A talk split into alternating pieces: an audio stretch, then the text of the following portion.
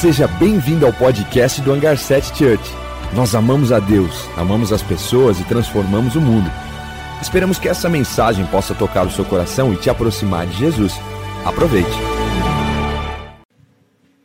Últimas palavras de Jesus. Muito bom essa série, a gente aprendeu bastante coisas.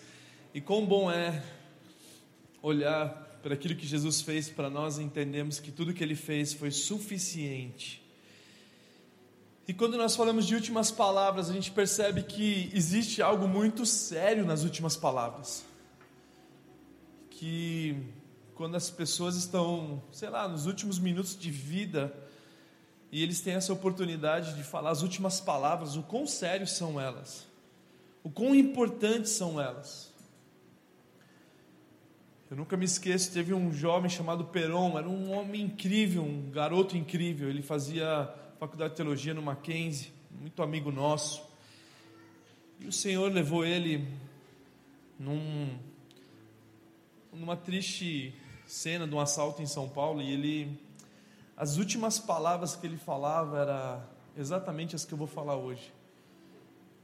As últimas palavras de Jesus, um jovem com coração poderoso em Jesus, ele vivia pela obra de Deus.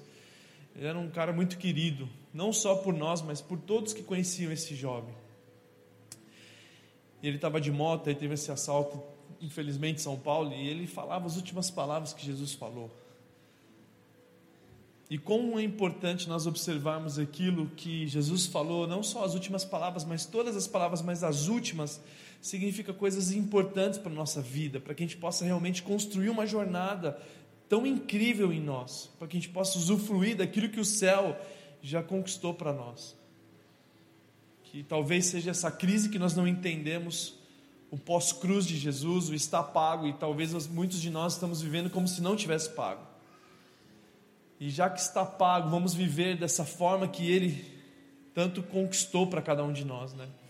Então quero ler o texto que fala em Mateus 28, do versículo 18 ao 20, que são realmente as últimas palavras de Jesus mesmo antes dele subir para o céu. E diz assim: Então Jesus aproximou-se deles e disse: Foi-me dado toda a autoridade no céu e na terra. Portanto, vão e façam discípulos de todas as nações, batizando-os em nome do Pai, do Filho e do Espírito Santo, ensinando-os a obedecer tudo que lhes ordenei, e eu estarei com vocês até o fim dos tempos. Esse foi o texto que Peron falou nas suas últimas palavras também, vão pelo mundo inteiro. Sabe, talvez esse texto para alguns de vocês seja muito chato Talvez muitos de vocês não tenham esse coração voltado para esse texto, mas para mim é um dos textos mais completos da Bíblia. Que o discipulado é esperança para a humanidade, que o discipulado é esperança para uma nação. Se o Brasil está vivendo da forma que nós estamos olhando e observando, é porque talvez nós nos calamos para o discipulado. E o discipulado não significa uma ferramenta simplesmente de um pequeno grupo, ela vai além disso. O discipulado não significa uma igreja cheia, a igreja cheia não vai transformar o Brasil. O que transforma o Brasil é nós irmos pelo mundo inteiro, fazendo discípulos de todas as nações, batizando eles e ensinando aquilo que nós aprendemos com Jesus. E que se você quiser se aprofundar mais agora no conhecimento, eu posso falar para você o que significa vão pelo mundo no grego, no hebraico, no aramaico, no português, no chinês, em qualquer outra língua, significa vão. Nada mais que vão. Ou seja, sai da zona de conforto que você vive e vão pelo mundo. Sai dessa zona de conforto que você talvez pensa somente em você e vão pelo mundo. Vão pela sua casa, vão pelas cidades, vão pelas universidades, vão pelos colégios, vão pelo trabalho de vocês, ensinando aquilo que vocês aprenderam de Jesus. Que existem muitos pais que estão colhendo não tão bons frutos na família, nos filhos, exatamente por não conseguir fazer com que os filhos sejam discipulados ao ensinamento de Jesus, a simplesmente pelo ensinamento de Jesus. Coisas básicas dos pais dedicarem tempo aos filhos. Um exemplo básico é ensinar os seus filhos a lavarem louça. Uma coisa simples. Mas ensinar os filhos a lavarem louça evita eles serem mimados no casamento, evita eles terem problemas, porque não conseguem reconhecer o sacrifício que é lavar uma louça. É sério. Muitos pais querem proteger os seus filhos e fazer com que eles venham lavar louça com vinte e poucos anos, ou seja, até essa idade eles nunca valorizaram o quão é trabalhoso lavar uma louça. Eu estou dando um exemplo besta. Mas o Brasil está no caos que está, porque muitos de nós não entendemos o que significa essa palavra. As últimas palavras de Jesus, o vão pelo mundo inteiro. O vão por mundo inteiro ensinando aquilo que eu ensinei a vocês. O vão pelo mundo inteiro e, e avise o mundo inteiro do que eu fiz por eles que muitas vezes eu tenho falado, que às vezes eu vou em conferências ministrar, a gente estava recente lá em Belo Horizonte, na Lagoinha Savasca, uma lagoinha muito específica também. E muitas vezes eu ouvia falar: não, nós vamos transformar o mundo, nós vamos transformar o mundo. E eu falava assim: cara, a gente não vai transformar o mundo, Jesus já transformou, a gente só precisa avisar o mundo do que Jesus fez. Só que por muitos de nós não estarmos no vão, não estarmos, não estarmos conectados ao ir pelo mundo, nós estamos olhando o mundo dessa forma e aí a gente começa a querer reclamar do quê? Do que o discipulado é ensinar uns aos outros aquilo que nós aprendemos na prática, não só em conversas, mas o vão não significa, ah, não, um dia de discipulado, não. É uma vida de ensino. É uma vida de olhem para nós e veja Cristo em nós.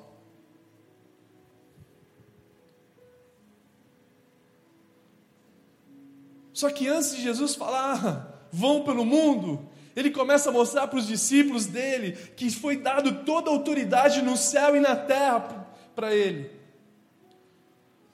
Que talvez muitos de nós não entendemos o que foi dado toda a autoridade no céu e na terra para Jesus. Talvez a gente ainda continue dando autoridade para o inimigo, a gente ainda continua dando, ah, não, o inimigo, o inimigo, o inimigo, o inimigo. Na verdade, muitos de nós, o inimigo somos nós mesmos, porque não temos o conhecimento necessário para entender o que Jesus fez naquela cruz, o que está pago, como aquele ministrou aqui o que foi consumado, o que, o que realmente Jesus fez naquela cruz. Porque talvez a humanidade inteira entendeu o que ele fez. Porque o mundo já divide o mundo antes de Jesus e depois de Jesus, mas talvez nós não conseguimos ter a ótica de dividirmos o pós-cruz. O está pago. E depois que Jesus falou está pago, ele disse para nós irmos pelo mundo inteiro e avisar, avisa essas pessoas que foi pago. Avisa o mundo inteiro que foi pago. Avisa os hindus que eles não precisam mais se mutilar o corpo, porque eu já paguei por eles também.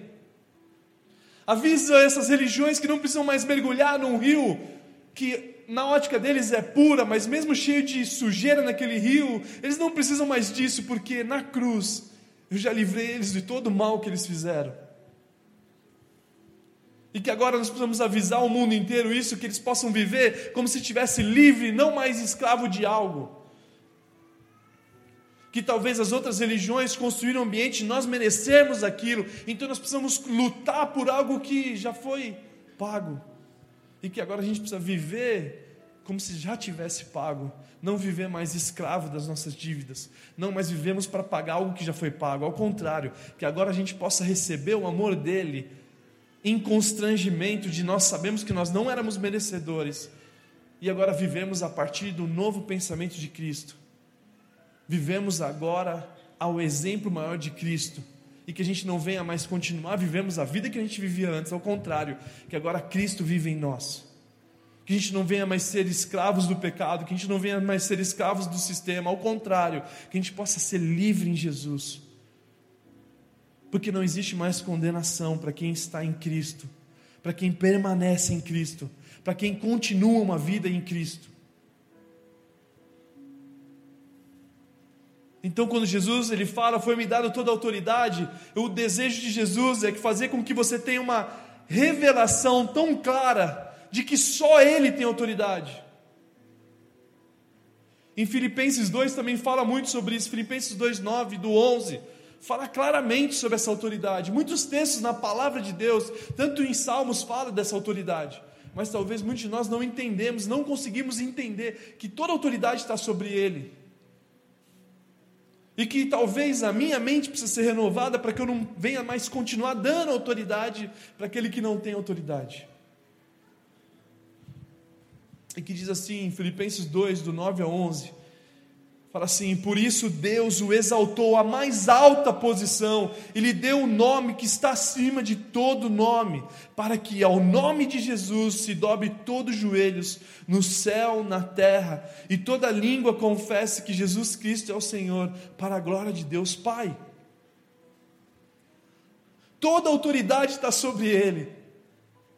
Então, quando eu estou nele, eu estou referenciando aquilo que realmente o céu diz que nós teríamos. Que a autoridade que Jesus falou é autoridade como de um juiz de futebol.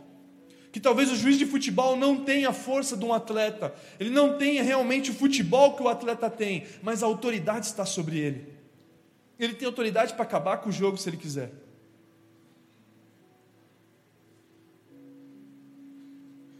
Então Jesus foi dado toda a autoridade no céu e na terra.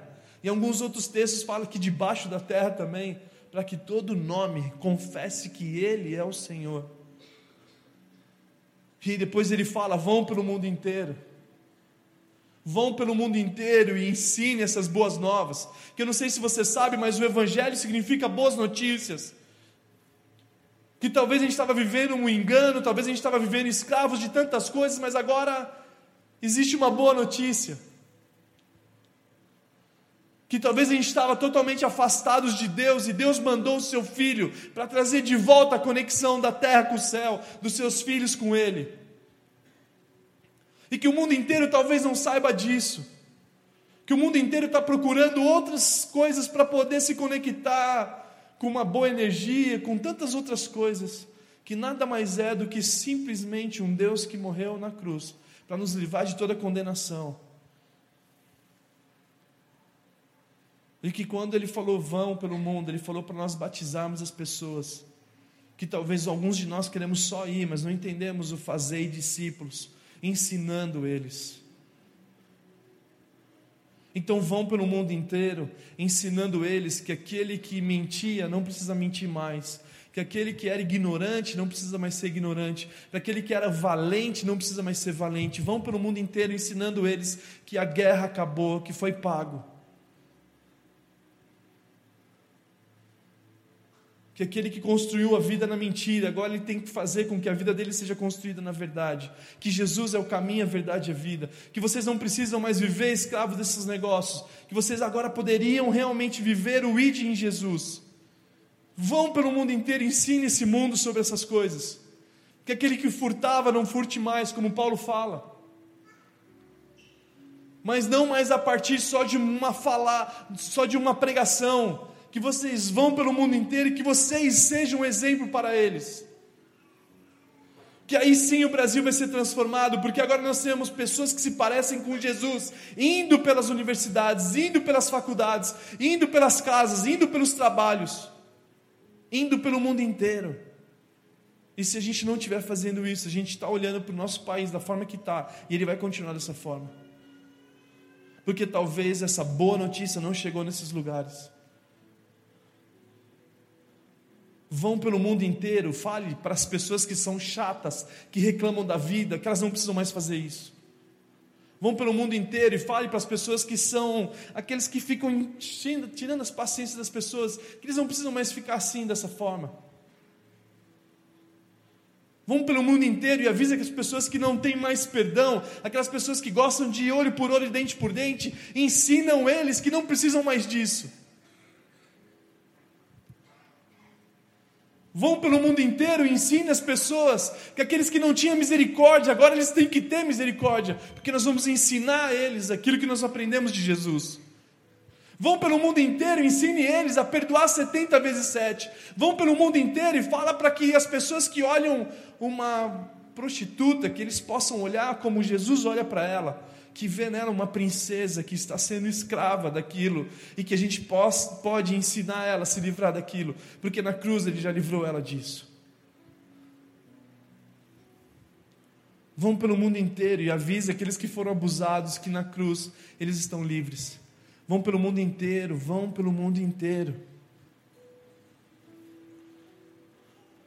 Por isso que em Atos, os apóstolos, a Bíblia fala em Atos 1, 2, 42, que ele se reunia para o ensino dos apóstolos no templo.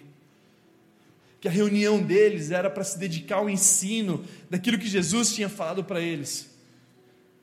Que eles tinham que ser misericordiosos para alcançar misericórdia. Que eles tinham que andar duas milhas. Que eles tinham que oferecer outra face. Eles estavam ensinando a como transformar o mundo.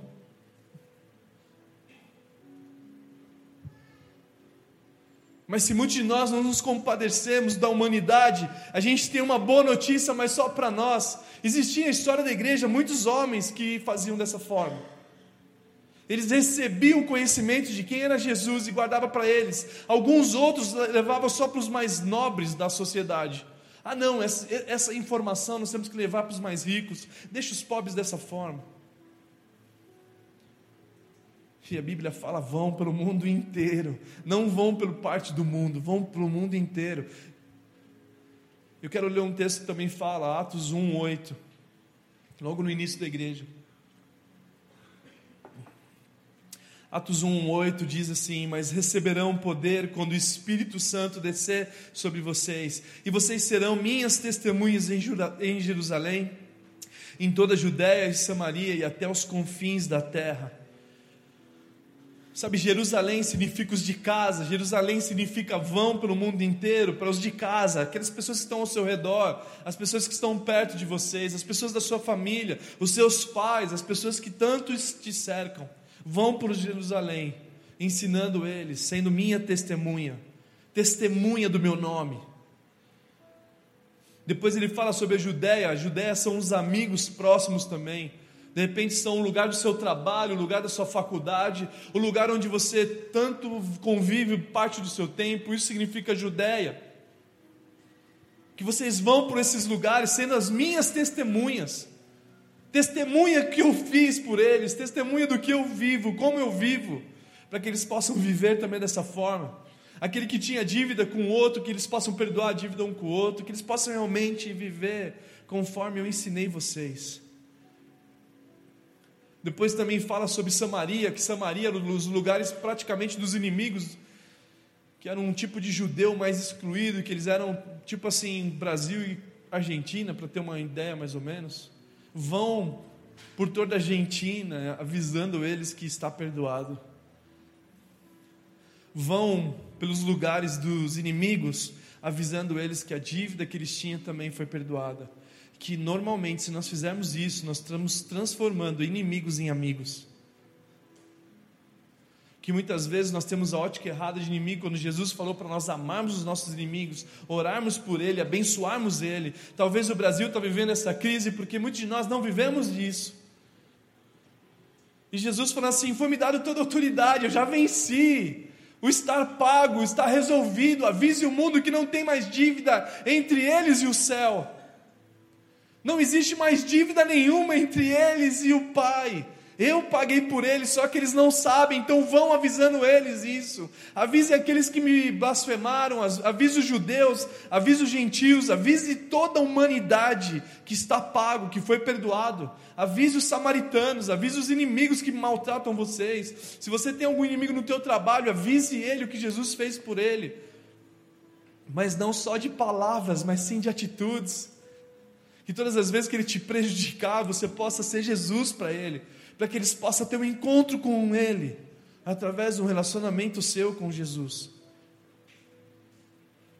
Que aí sim nós vamos ver o céu manifestando sobre a terra, e aí sim nós vamos ver o nosso país sendo transformados, porque ele sabe que todas as vezes que prejudica o brasileiro, eles estão prejudicando o Deus desses brasileiros.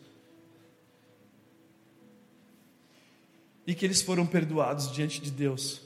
E nós precisamos avisar eles que eles são perdoados, mas existe a consequência. E quão bom é se eles não fazerem coisas erradas, a ponto de se livrarmos da consequência. Quando fala em João 3,16 que Deus amou o mundo inteiro, depois no 17 fala que ele não veio no mundo para condenar o mundo, ele veio para que através dele todos nós fôssemos salvos. Salvos do quê? Salvos das consequências das atitudes erradas, salvo dessa, desse ambiente de consumo, a ponto de nós vivemos escravos dos nossos gastos. Sabe, muitas vezes eu vejo aquele ministrando aqui oferta e fala assim: Jesus, que o Senhor possa melhorar os nossos empregos, que não sei o que lá, e eu concordo plenamente com isso. Mas quão bom fosse se nós fôssemos salvos do consumismo que tanto nos rodeia, a ponto de nós vivemos escravos do dinheiro porque nós somos consumistas a ponto de nós fazemos contas e contas e contas, e você tem um telefone, você quer ter um telefone mais novo, e você compra roupa toda semana, e você não consegue ser generoso com a pessoa que está do teu lado, porque você vive escravo dessa conta, e Jesus quer falar para você que você está livre disso.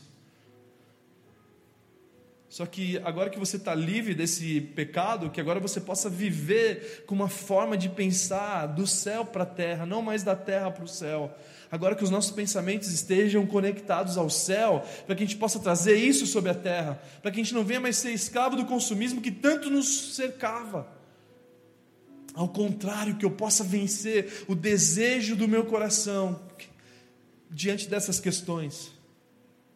Que talvez o sistema mundo tente feito mergulhar no consumismo, e é fato isso. Você vê as campanhas nas televisões, só hoje, só hoje, em todos os lugares, é anúncio para todo lado, e fazendo você se prostrar diante disso, a ponto de você trabalhar para pagar essas contas que você mesmo fez. Então, talvez não seja essa oração de Deus aumentar o meu salário, de Deus me dar sabedoria para que eu possa ser um bom administrador com aquilo que Ele já tem me dado para que aí quando eu estiver em outros lugares mais altos eu não me torne um escravo. Existe uma realidade que existem pessoas que quando ganhavam o seu salário mínimo, eles eram felizes.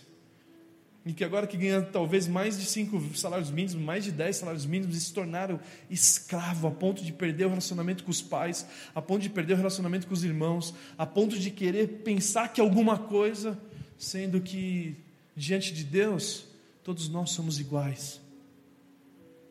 Então vão pelo mundo inteiro avisando eles que eles não podem mais ser escravos do consumismo.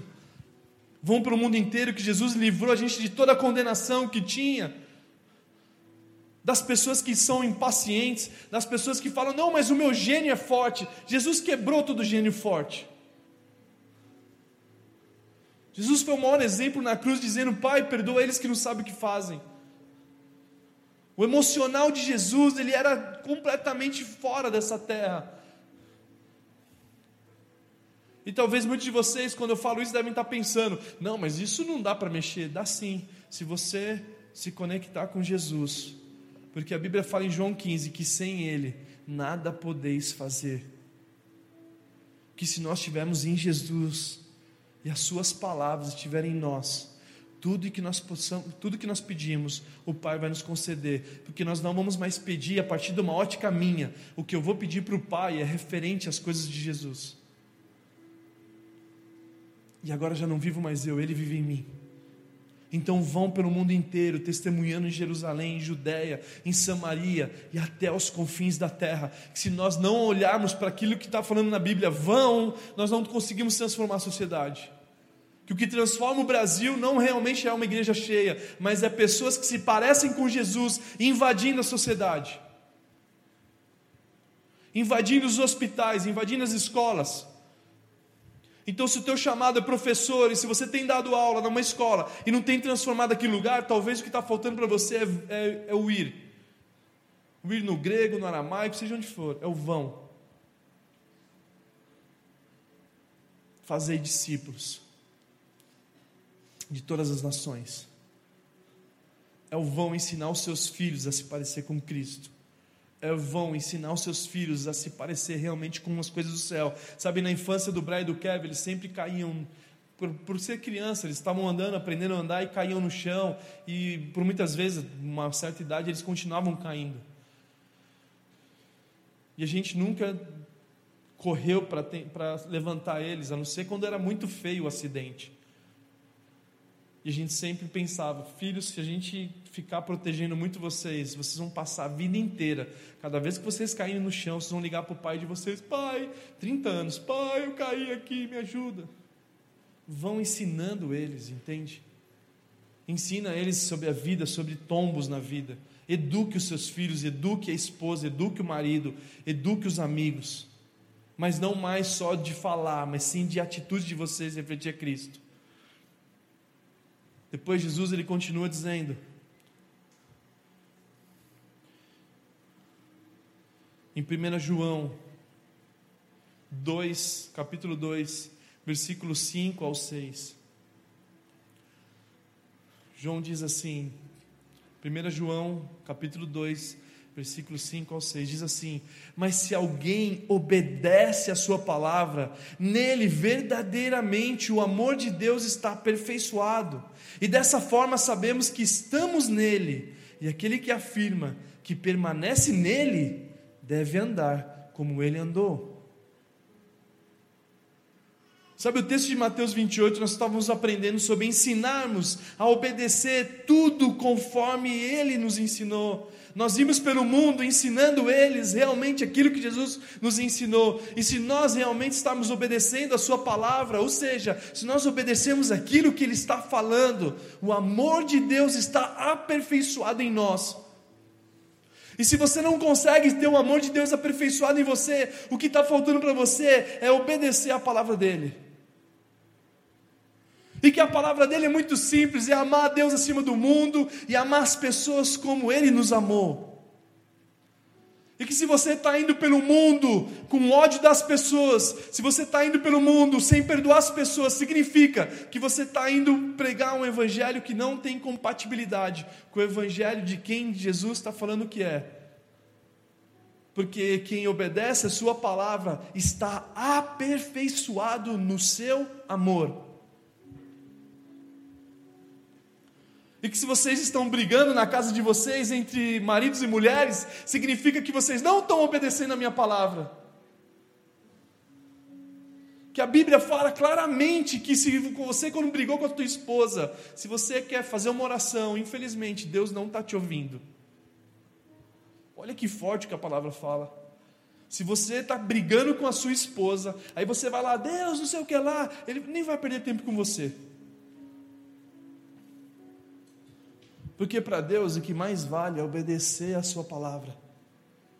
Que o rei Saul, ele falhava por isso. Ele era muito, não, eu sou bom demais, eu sou bom demais. Aí o profeta falou para ele fazer umas coisas e ele não obedeceu o que o profeta falou. Ele quis trazer sacrifício, ele quis trazer presentes para Deus, ao invés de obedecer aquilo que Deus tinha falado para ele. E eu nunca me esqueço do aniversário da minha avó, minha avó Yaya. Ela estava fazendo aniversário e eu, como neto, muito bonzinho, muito muito querido por ela, e é verdade isso, mas eu cheguei para ela no aniversário dela e falei assim: Yaya, o que, que você quer ganhar de presente? E minha avó, que você me obedeça, meu filho. Eu falei: hã? É, o meu presente? Eu posso escolher? Que você me obedeça. O que essa palavra está dizendo para o rei Saul, quando fala do profeta, é exatamente isso. Eu não quero presentes. Eu quero que vocês me obedeçam. Que se vocês obedecerem a minha palavra, o amor de Deus está aperfeiçoado em vocês, a ponto de agora vocês irem pelo mundo e pregar o evangelho verdadeiro. Porque talvez alguns de nós estamos indo para o mundo. Não, mas eu estou indo, Juan, eu estou indo, mas qual o evangelho que você tem pregado? O evangelho do que não está pago? O evangelho que você fala para as pessoas que eles precisam fazer algumas coisas, não, não.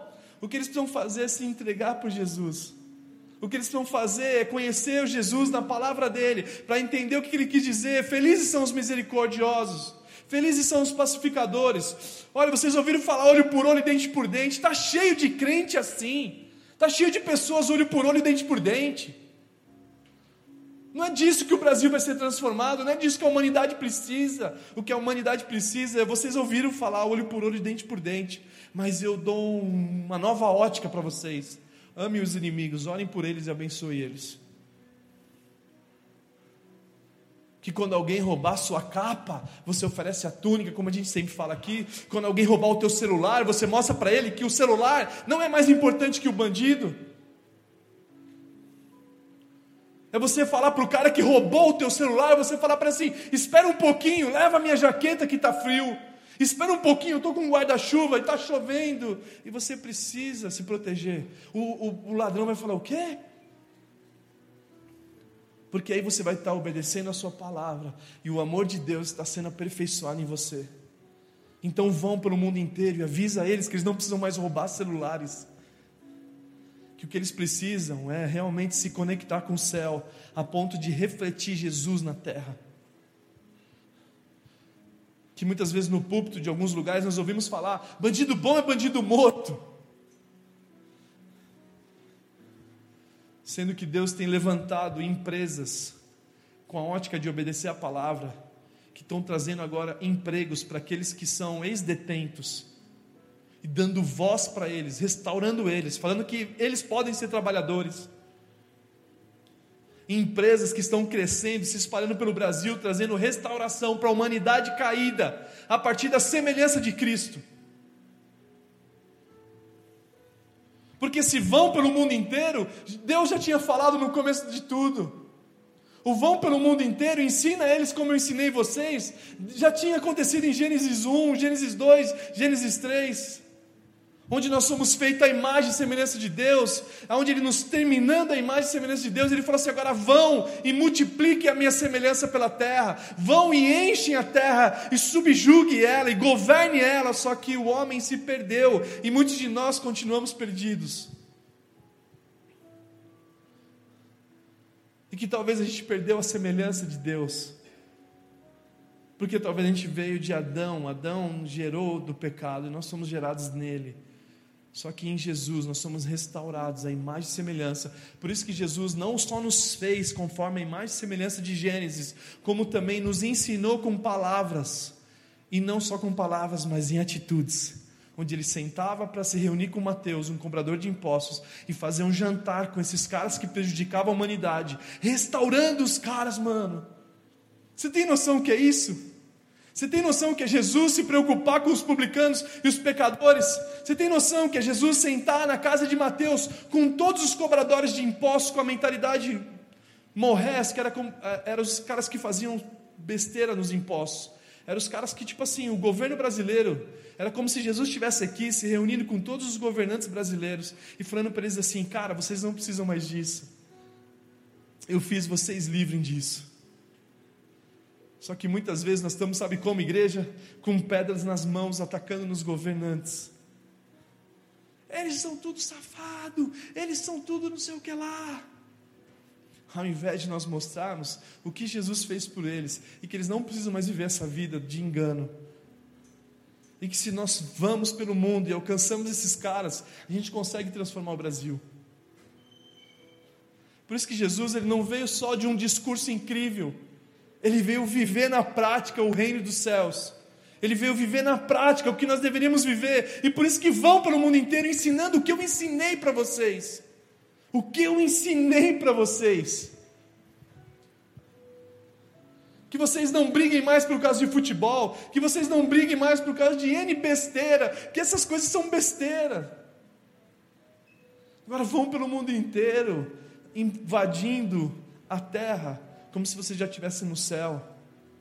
O céu é dessa forma que ele se comporta. Eu quero que vocês tragam sobre a terra. Que vocês possam olhar a prostituta que deveria ser apedrejada e que vocês possam trazer dignidade a ela. Que a gente saia, o desejo das últimas palavras de Jesus é você sair desse sistema religioso e ser transportado para o reino do seu filho amado. Então vão pelo mundo inteiro. Por isso que em Mateus 7, Jesus continua dizendo sobre um homem que construiu a casa na rocha. Então ele dá dois tipos de exemplo: o homem que construiu a casa na areia, mas também o homem que construiu a casa na rocha. Ah, o homem que construiu a casa na rocha, vem a tempestade, vem os ventos fortes, mas ela não derruba. E as pessoas ficavam se perguntando: mas quem é esse homem construiu a casa na rocha? Jesus falou: aquele que ouve as minhas palavras e as pratica. Aquele que só ouve as minhas palavras e não pratica é semelhante ao homem que construiu a casa na areia. Que veio a tempestade da mesma forma, veio os ventos fortes, mas grande foi a sua queda. Jesus quis dizer que obedecer a palavra dele, que andar sob a palavra dele era muito melhor do que só ouvir e não praticar. Que talvez muitos de nós estamos nessa fase da vida, ouvindo muito sobre Jesus, mas parecendo pouco com ele. E talvez você construiu o seu casamento na areia. Talvez você construiu a sua profissão na areia. Talvez você construiu os seus relacionamentos na areia, os seus amigos na areia. E Jesus está te convidando agora a participar de uma transição para construir a sua vida na rocha dele, daqueles que ouvem a sua palavra e praticam. Que a gente possa praticar, porque se nós obedecemos a sua palavra, o amor de dele está aperfeiçoado em nós. O amor de Deus está aperfeiçoado em nós. Eu quero ler o último texto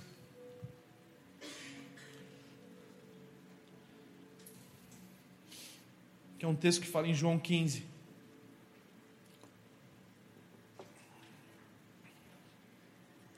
João 15, 5 ao 10. É um texto longo, mas é um texto muito bom que me ajuda muito a concluir essa mensagem. Jesus estava dizendo para os seus discípulos: Eu sou a videira e vocês são os ramos. Se alguém permanecer em mim e eu nele, esse dará muitos frutos pois sem mim vocês não podem fazer coisa alguma. Vamos pular para o versículo 7. Versículo 7 diz assim: Se vocês permanecem em mim e as minhas palavras permanecem em vocês, pedirão o que quiserem e lhes será concedido. Versículo 8: E meu Pai é glorificado pelo fato de vocês darem muitos frutos, e assim serão os meus discípulos. Como o Pai me amou, assim eu vos amei. Permaneçam no meu amor, e se vocês obedecerem aos meus mandamentos, permanecerão no meu amor, assim como tenho obedecido aos mandamentos de meu Pai, em seu amor eu permaneço. Sabe, esse texto é muito claro que fala que quando nós obedecemos às palavras de Jesus, nós permanecemos no amor dele. Nós permanecemos sendo misericordiosos, nós permanecendo amando os inimigos, nós permanecemos cuidando daqueles que têm nos ofendido, porque nós permanecemos no seu amor. E agora vocês vão pelo mundo inteiro ensinando eles a permanecer no amor de Deus. Vocês ensinam o mundo inteiro, aquele que não tinha paciência com as pessoas, que o amor do céu é paciente. Que vocês vão pelo mundo inteiro ensinando os ignorantes que gostam de brigar, de discutir, de maltratar os outros, avisam eles que não precisam mais disso. Porque se nós fizermos isso, nós construímos a nossa vida numa rocha. Então, quer um conselho meu? Quer um conselho meu hoje?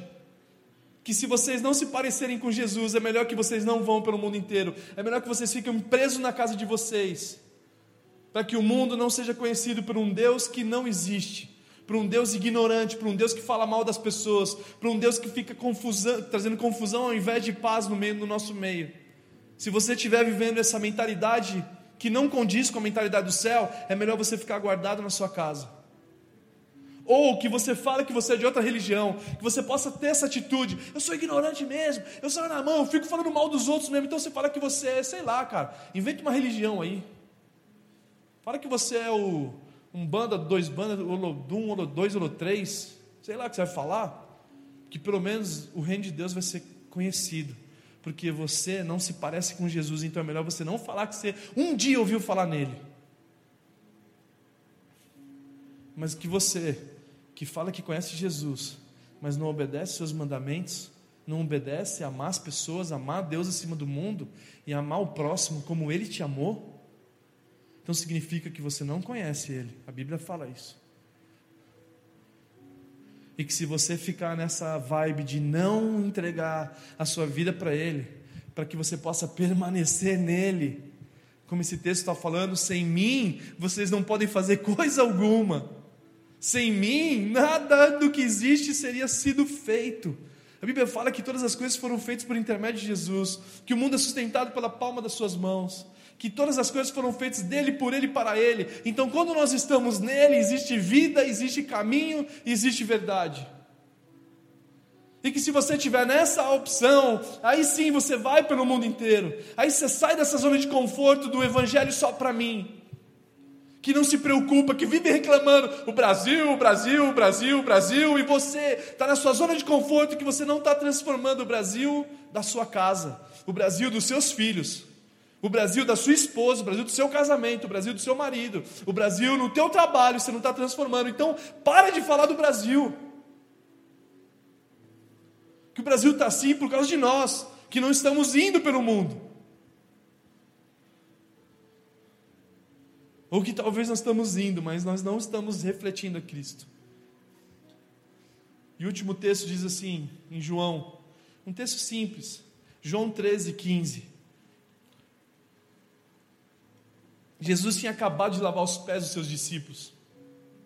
Jesus tinha acabado de lavar os pés da jornada da rua, que lavar os pés naquela época eles andavam descalços e sujavam os pés com a poeira da vida.